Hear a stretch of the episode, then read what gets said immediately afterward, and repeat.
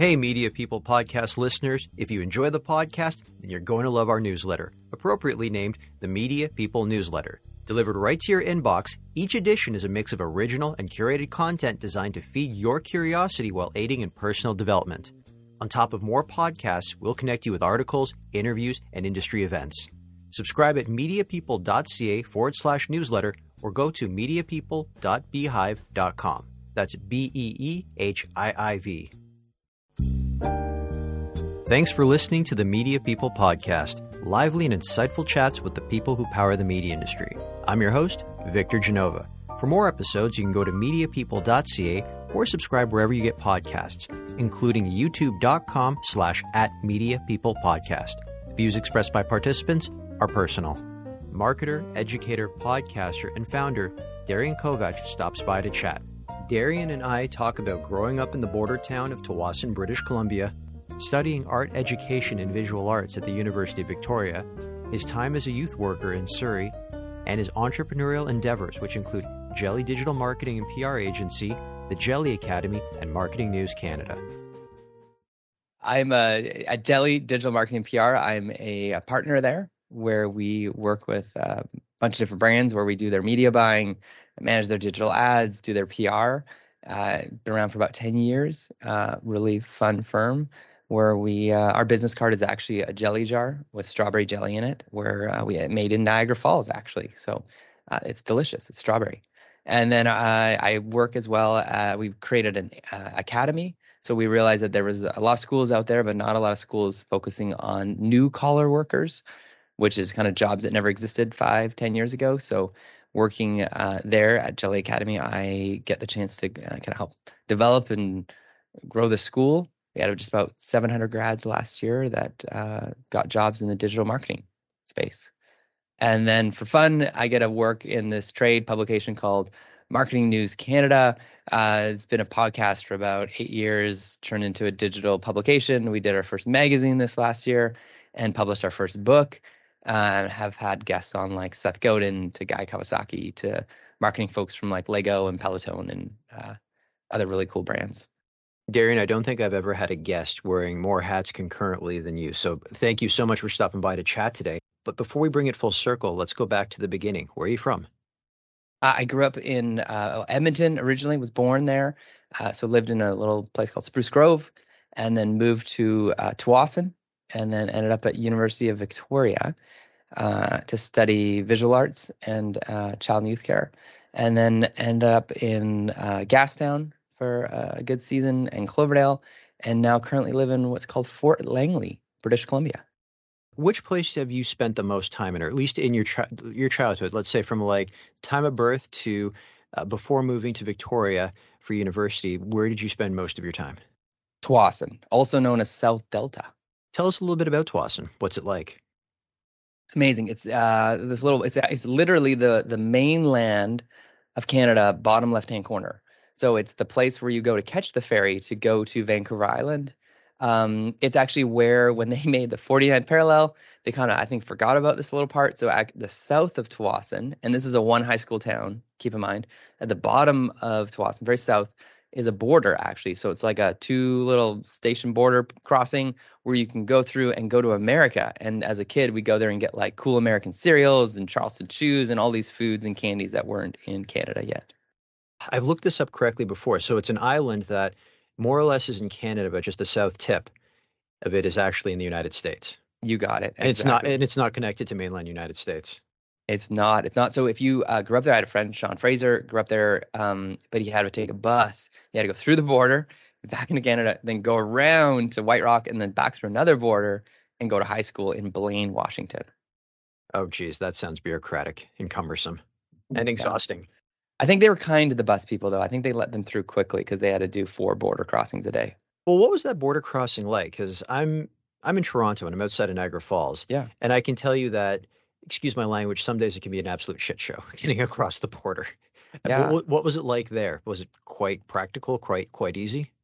Well, pre 9/11, like growing up, you would just you you wouldn't go through the traditional border crossing. You just walk over as a kid. Like you'd walk along the beach. You'd go through little gates you knew about. Little, and there was great mountain biking over there. So we were there mountain biking all the time. Um, but then post Um, they had a ton of border patrol. Um, you need to go through the border every time, and uh, like Fourth of July and a few other like super sunny holiday weekends when the beaches are just gorgeous down in Point Roberts. It can be maybe a twenty to thirty minute wait, um, but usually it's really quick. Usually two or three cars. What were your interests or hobbies growing up? You know, I loved uh, to swim. I, I, still love to swim actually, so it was something I grew up doing. Um, I played rugby from grade eight to twelve in high school, and then I just played club uh, in university. Um, love skiing. Um, at Cypress was kind of the mountain I skied at and loved doing that. And then really collected a lot of comic books. Was really into like Marvel. So back in the day, it was like Fantastic Four and Spider Man were my go tos. I used to go to like comic conventions and, and such. We can talk a little bit about that. I was a big comic book guy. I was more DC, but I did have some Marvel. Is there like, is there a specific series that resonates with you? Like when you look at that, that's my childhood. Yeah, I um there's an artist. I I I, I love drawing, and so there's an artist named Todd McFarlane who got actually he started oh, with very Hulk. familiar with Todd Todd McFarlane. Okay, so he started with Hulk, went into Amazing Spider-Man, and then he got to do his own Spider-Man series. So he invented like spaghetti webbing. Yeah, he invented Venom. Remember, character. that? Yeah, and actually went and met him at a comic convention, got him to sign one of my comic books, and um, but yeah, an incredible artist that I just his style and his flow is just some of my favorite art to follow and watch. Apart from the spaghetti, uh, apparently uh, Stan Lee gave it that name, the spaghetti webbing, and he hated yes. it, but eventually yes. it caught on and he had to stick with it. Yeah. And he was also the first one to actually draw Spider-Man as kind of like this sort of like awkward, lanky person, and in yes. those weird, twisted positions midway yeah. through the air. Uh, see, I got to know Todd McFarlane because he also did a run on Batman, and he did Batman Year Two, and what he was famous for on Batman Year Two was he drew the cape as if it was alive, and it was like yes. larger than life. And yeah. did you ever get into any Spawn comics? I did. I got really, really into Spawn a lot, like, and then like, it got too dark for me. Got too freaky, and I just stopped because I was like, I can't do this. I, I, thought it was freaky from like day number yeah. one. Like, yeah, yeah, yeah. Like, did you see Spawn the movie, like the very first one with John Leguizamo? I, I never did. I never, I never ventured out. It's ahead of its time. Like right down mm-hmm. to, it's probably the very first movie where part of the suit was actually computer animated because the cape oh, had to be, of course, because it was yeah. alive. Yeah. And it's hard to believe that this movie was from like, I think 96, maybe yeah. 95, 96.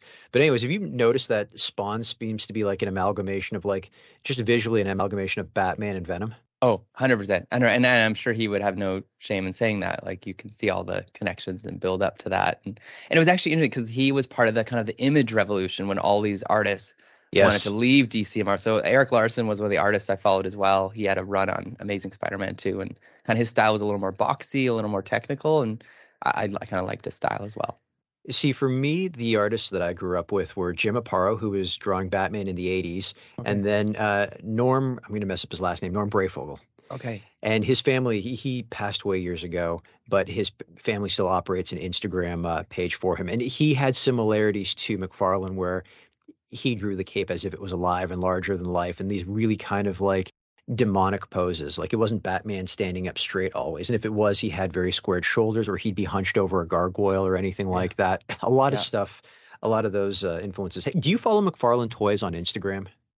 You know what? I, I don't. I don't. And and I will say this. I got I I have ventured to DC. I will admit this because I know you're a DC guy. Frank Miller brought me into the DC world, and so I've uh, I've spent some time in the DC universe thanks to Frank. We could go on about comic books all the time, but uh, your first job. I ask this question to a lot of my guests, and usually mm-hmm. I get mm-hmm. things like babysitter, uh, they had mm-hmm. a paper route, or they were in fast food. And it seems like you were in the restaurant business, but you were a dishwasher. Correct. Yeah, I, I washed dishes at the Manor House in Tsawwassen. It was next to the movie theater. We had a single screen movie theater in town. What did you learn about yourself um, from your first job? You know what? I, I will admit this. I, I technically got hired as a busboy, um, but because I was so clumsy and not great with like hand-eye coordination and pouring water and picking up dishes, and I got caught a few times eating food off the plates because I was so hungry as a teenager. And I was way too social. I'd want to talk to everyone, and I got distracted really easily. So I learned that about myself. Like I needed to be in the back just doing the hard labor job, not being out socializing with everyone because that's not what they were paying me to do. So I uh, I learned I loved people and was curious about people, but also was in a very clumsy stage of my life. See, it's funny. I had that issue in school where I was told I was too social. And I always talk to people and they'd make me sit outside of the classroom for it. I was always getting in trouble for it. Lo and behold, you had that issue too on the job, and now both of us are podcasters. Had they just told us to embrace that, maybe we'd be a little bit further ahead in our podcasting endeavors. So yeah, I had that special chair, at, you know, you know, at the front of the room. Often distracts others. All those fun little things. What brought you to the University of Victoria, and why did you uh, choose to uh, choose to study art education and visual arts? Yeah, my uh, older brother. I have two older brothers. My middle one was there already studying, and I thought it'd be great to live there. My uh, uncle and aunt were there. Who um, my dad came over as a refugee from Hungary, married my mom.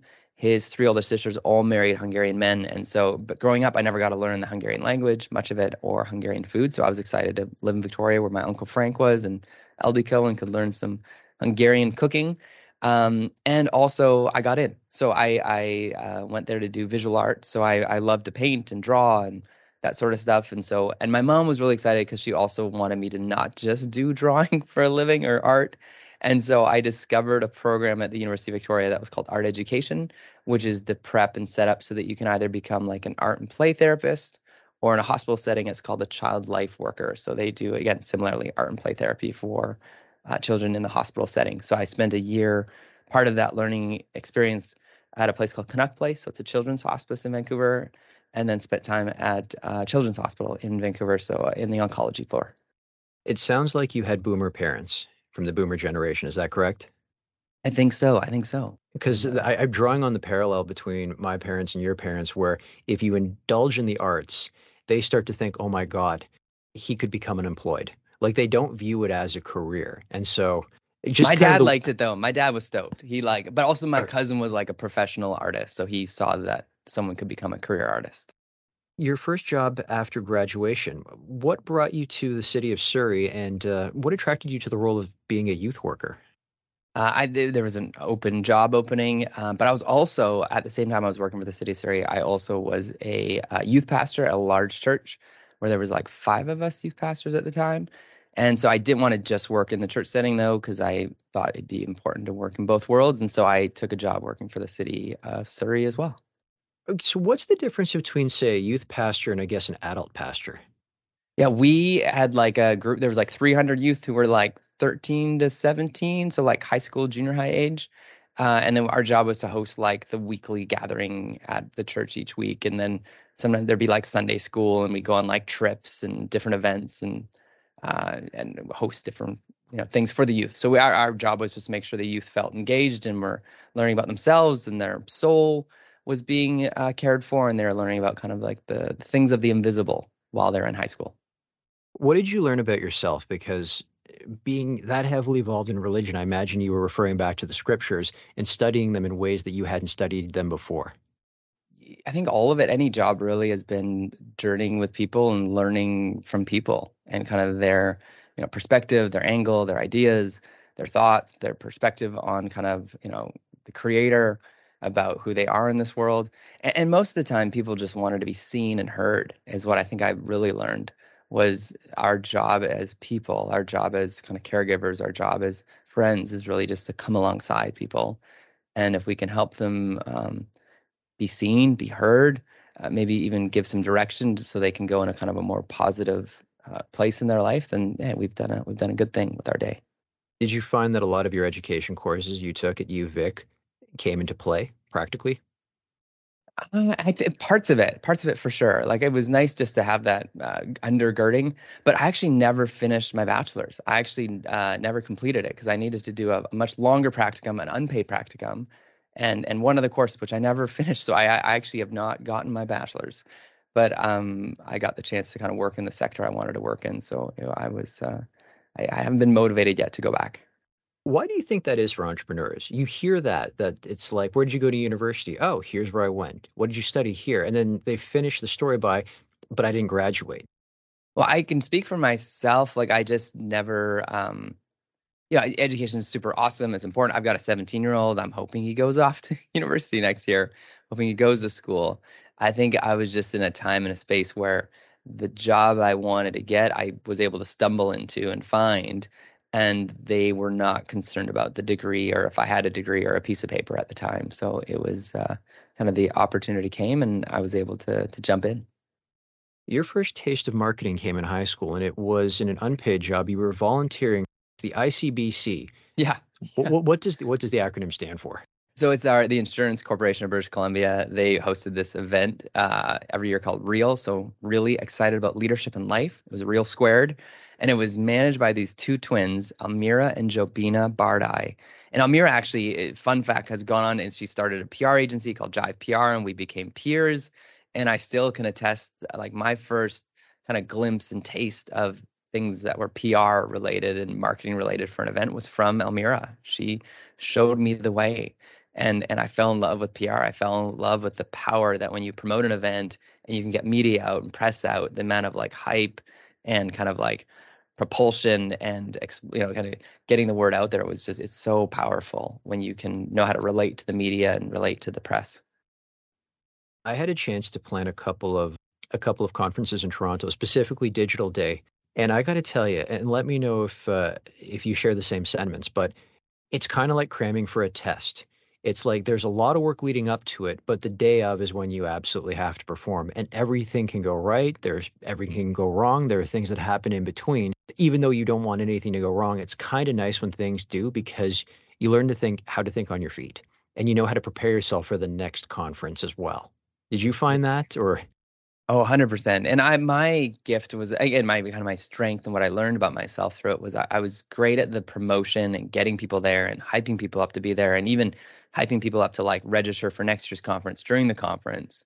But once I was at the event, I'm not really like an operations guy or a manager. And so that part of the conference didn't excite me. But like the green room parties and like the hanging out with like speakers, that's where I fell in love with podcasting actually was we hosted um, the Canadian Internet Marketing Conference in Squamish. And a friend of mine started recording every speaker after they came off the stage and handed me this file and was like, hey, I've got you know 20 interviews from all these speakers from like Google and man, you, you know, was it Pixar and all these brands. Um, I'm gonna put in this thing called a podcast, and and we'll, we'll, see how it goes. And so that's how our podcast first started was just taking that. And then when I ended up uh, selling the event, I got had it acquired by uh, another company.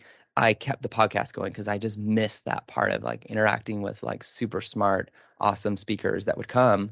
But the podcast was way easier because we could just do it over Riverside. What did you learn about yourself when you were doing those interviews? Just how uh, whatever uh, not smart I am. I just I wouldn't how, say that. How, how, far I am from yeah. I, I think every time I I call them almost like micro mentorship moments. I get this chance to just sit uh, almost at the feet of these super like smart, wise, learned people, and uh, it's incredible. And and just how sharp and well read and interesting people are in this world. I I love every interview I've had gotten to do. Do you have a particular interview that stands out though? Uh, one where I like I forgot to hit record. That would be definitely one. Oh and, no. Yeah, that's happened twice now, and that's awkward. And then like a quarter through, I'm like, oh, I'm so sorry. Um, one time I was like the I was interviewing the co-founder of Netflix, and like there was some sort of glitch on my computer. Like I don't know if it was a power surge or something. Where like so the middle of the interview actually got lost, and so I had because you know it's I didn't realize it. It stopped recording, and so I hit record again, but it was a big chunk of it I missed. Um, so those are two very memorable interviews because of how awkward they were. I, am double checking the recording button right now yeah. while you said I'm getting a little bit I'm a little paranoid, but I think we've got everything together. Where did the idea from Jelly Digital Marketing PR Agency come from? Like where did you have that aha moment where you said, you know what? The only way to do this is on my terms. You know, I've always like I've, I've always kind of dabbled in trying things. Like I had a little uh, ski waxing business when I was in high school. Like I'd edge skis and wax them. Um, university, I was always trying different projects. I, I, I, wrote a bunch of curriculum while I was in university that got published. So I created my own publishing company versus going through a kind of a mainstream publisher. Um, so I've always dabbled, but I always, at the same time, I think it was kind of like the yin and yang of I always had a job somewhere else working for someone. Like I worked for my school newspaper doing the illustrations. So uh, the chance when I realized the culmination of like, man, I love marketing for immense. I loved marketing for apps, but I didn't want to produce events anymore because I had a job where I was producing all these events. I didn't want to build apps anymore because it was like, man, anyone, and you know, it, it was becoming almost too easy to build an app just with all the tools and kind of prefabbed uh, app templates out there. So I realized I should just start something where I'm just purely doing marketing instead of kind of doing this and. So uh, we launched Jelly. I, I was out for brunch actually with my mom trying to come up with a name at the time, and there's all these little jars of jelly at the table at the Fairmont, and I thought those are perfect. I took a few home, checked to see if the two-word domain name was available. Jellymarketing.com it was, and then I put those jars in the sink and got new labels and put them on there for with our brand, and then I kept doing that. I go back to Fairmont and get more jars, take off the labels, put new ones on. Uh, eventually, okay, true story. I did go back and pay them back for all the jars I took over the years. um, but that's kind of how it got started. And today we actually order jars from Niagara Falls, and the label now has a free little website on it actually where you can actually order peanut butter and bread, uh, including gluten-free bread or nut-free peanut butter to go with your uh, your jelly. Did you pick up the Fairmont as a client? No, I have not. No, I have not. Who was your first client though? Who was our first? You know what? At the time, because of my background in doing apps and event production, we had it was mostly apps actually was who we were working for. So apps that we're about to launch is what we became known for really because of my background and events. So we were doing a bunch of like promotion and uh, awareness for some Lego events in the area, and uh, the Warner Brothers Lego movie was just about to come out as well. So we did some PR work for them, uh, and then the local Abbotsford Chamber of Commerce. We did a bunch of videos for them. Those are some kind of like the early day clients. We're going to take a quick break. Enjoying this episode? Of course you are, or you wouldn't have made it this far. Complement your listening experience by subscribing to the Media People newsletter at mediapeople.ca forward slash newsletter or at mediapeople.beehiiv.com. It's a mix of original and curated content designed to feed your curiosity while aiding in personal development. On top of more podcasts, we'll connect you with articles, interviews, and industry events. Subscribe at mediapeople.ca forward slash newsletter or mediapeople.beehiiv.com. What's different about the company from, say, day number one versus to where you are today? Ooh, we are no longer in a storage closet. We were in like a co-working space that became a, it was it was this web agency storage closet. It was it was amazing. Um, uh, we've used a tool called Basecamp as a project management tool. Been a big game changer for us. Those are probably the two biggest shifts, I'd say. Um, yeah, but yeah, since day one, I think you know what. Other one was we were always doing SEO, but we didn't talk about it because again, it had such a bad reputation. But now we're like proudly doing SEO and really excited about also with our academy training people on how SEO really works because it really is a really skilled trade and it's an important discipline, and it's okay to you know bring it to light and make sure people know that hey, SEO is a, is a really skilled professional job, uh, and there's sure some people have made bad uh, reputation of it and bad light of it, but we're trying to change that. What about Jelly Academy? Where did the idea come from to start dab- dabbling in education? Uh, one of our clients was, could you train me to do what you do? And instead of, you know, she's like, I, I don't have the budget anymore. I can't outsource it. So we're like, yeah, that's great. And we'd make some money while we do it. So she paid us to train her. And we realized we loved it. And because of my background in doing youth work um, and writing curriculum, I was like, man, I love this. So we built more curriculum and we started training more in-house teams to upskill the in-house staff or to bring staff in-house so that they could didn't have to outsource all the time. And then we tried it where we there's a university about five minutes from our office. We tried like an open cohort where anyone kind of could register for it off the street, and we filled it up. We sold it out with 40 students, and then we kept that going. Um, and then we got some criticism because we're in Langley, which is like an hour outside Vancouver. So we tried this thing called Zoom. And then a year later, COVID hit. And so we were already set up teaching our school through Zoom. Also, our kind of there's two major competitors at the time BrainStation, Red Academy, and Red Academy went bankrupt. Um, so we also filled that big void as far as call it new collar training opportunities. And you guys, like you said, you were totally set up for Zoom school just by the fact that you guys were already an hour outside of Vancouver and yeah. there was that desi- desire for remote learning. So it was just flipping a switch for you guys, or it was just like business as usual. Yeah, exactly. And I think also unique about us was um, being that I'm uh, from the Métis uh, Nation. I you know have a lot of friends who are you know First Nations Inuit.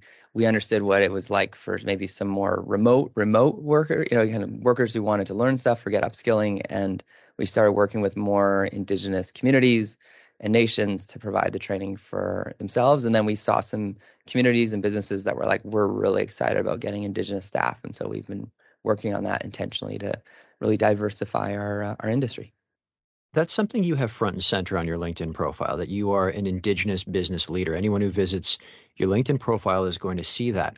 Why is it important for you to have that prominent within your profile? Well, I think it, it, just the identification, self identification. Um, those that are also Indigenous, there's kind of that connection there. Those that are kind of like younger and up and coming and kind of want to see other Indigenous folks who have kind of gone ahead of themselves to kind of break down some walls and barriers um, helps them as well. So it's kind of a, a multi reasons. As my grandma would say, she doesn't like the violent, you know, kill two birds with one stone. She'd say, feed multiple birds with one grain. The idea for Marketing News Canada, where did that come yeah. from? Did you see a gap in the trade publications that you said, aha, you know what? Here's what my team at Jelly and I can fill? You know what? It was actually that event we did and the, the podcast that got started. And then we realized Heritage Canada won't uh, fund podcasts. They don't believe at the time, they, and still today, they don't really believe that podcasts are a form of media yet. Oh, but they, they will, will make you register your podcast yeah. if you have 10 million in revenue. That's a separate episode yes, you and I could separate. do. Yeah. And so uh, they, uh, I, but I just for fun, I was like, I want to see what this process is like. So I registered us as a magazine, Join Magazines Canada. So we took like uh, 50 of our episodes and turned them into articles. And because we then had a digital publication, we got funded by the digital aid to publishers. So we were registered with Heritage Canada all of a sudden. And then for fun, we thought it'd be cool to do a magazine because uh, that, you know, there's really only two other publishers at the time. It was, you know, Brunico's strategy. And then the message uh, started up as well at the time. So the other thing we did, which had never been done before, and this is a sad fact, this is two years ago, there had yet to be a marketing communications PR jury or a winner of a marketing award that was not white. And so we actually hosted the first marketing award jury that had non-white jury members, which is sounds so shocking that that is the first of its kind in Canada, um, and the first winners of its kind in Canada. Um, but it was really exciting to get to be a part of that, uh, bringing that to life. And then we set up the Marketing Hall of Fame, have uh, Marketing Prof of the Year award, and um, the podcast keeps going. And then we've got a few syndicators and uh, writers that uh, published on the site as well. Darian, if anyone listening wants to learn more about Marketing News Canada or bookmark the site, yeah, where where can they go? They just Google Marketing News Canada. It'll we're like the first things that pop up, and just marketingnewscanada.com. And if anyone wants to subscribe to your podcast, same thing. Yeah, Marketing News Canada. That's the name. Available wherever you get podcasts. You got it. You got it. And also randomly, we used to be called Marketing Jam because I thought it was a cool name. Um, and we even have one of our seasons is on Amazon Prime if you are a Prime subscriber. So they uh, it's one of their B two B seasons. So we have a, a, a, TV version of our podcast available uh, in Prime. Darian, thank you so much for dropping by today. Are you ready for rapid fire questions? Rapid fire, let's do it. Okay, the campaign you are most proud of. Probably um, uh, feed to feed. It was a Mennonite Central Committee. People gave up their uh, Instagram social feeds for the day to bring awareness about refugees who did not have food. So, foodie bloggers who usually posted beautiful food photos posted empty plates, empty bowls, empty cups to bring awareness to people who were hungry in the world. Your favorite movie? Uh, Shawshank Redemption. If Hollywood were to make a movie based on your life story, who would you want to play you? Uh, that little shell from that little animated uh, shell show. My follow up question if Hollywood were to make that movie based on your life story, what would you call it? Oh, man, I, I, I, a man in his garden. Your favorite book? James and the Giant Peach. Your favorite song? Right now, I'm really into Marshmello because my kids love it and play it all the time. So right now, I'm going through like a marsh, anything Marshmello at the moment. Okay. The best advice you have ever received? Uh, I heard this quote, Denzel Washington. You know, every morning I start by uh, putting my sandals where they belong, referencing like when he wakes up, he gets down on his knees and kind of puts his sandals back under his bed. So, like, remembering who you are and your place in this world to start the day. My signature closing question If you weren't in media and marketing, what would you be doing and why? In another multiverse? In a I multiverse. Would, yeah, Perfect comic I, book reference. I would love to be a concierge in a hotel. Darian, this has been fantastic. Thank you so much for your time. Uh, thanks for hosting. Wonderful to be here. That's it for today's show. For more episodes, you can go to mediapeople.ca, your favorite podcast platform, or youtube.com slash at Media People Podcast. And don't forget to follow me on Instagram at Vic Genova.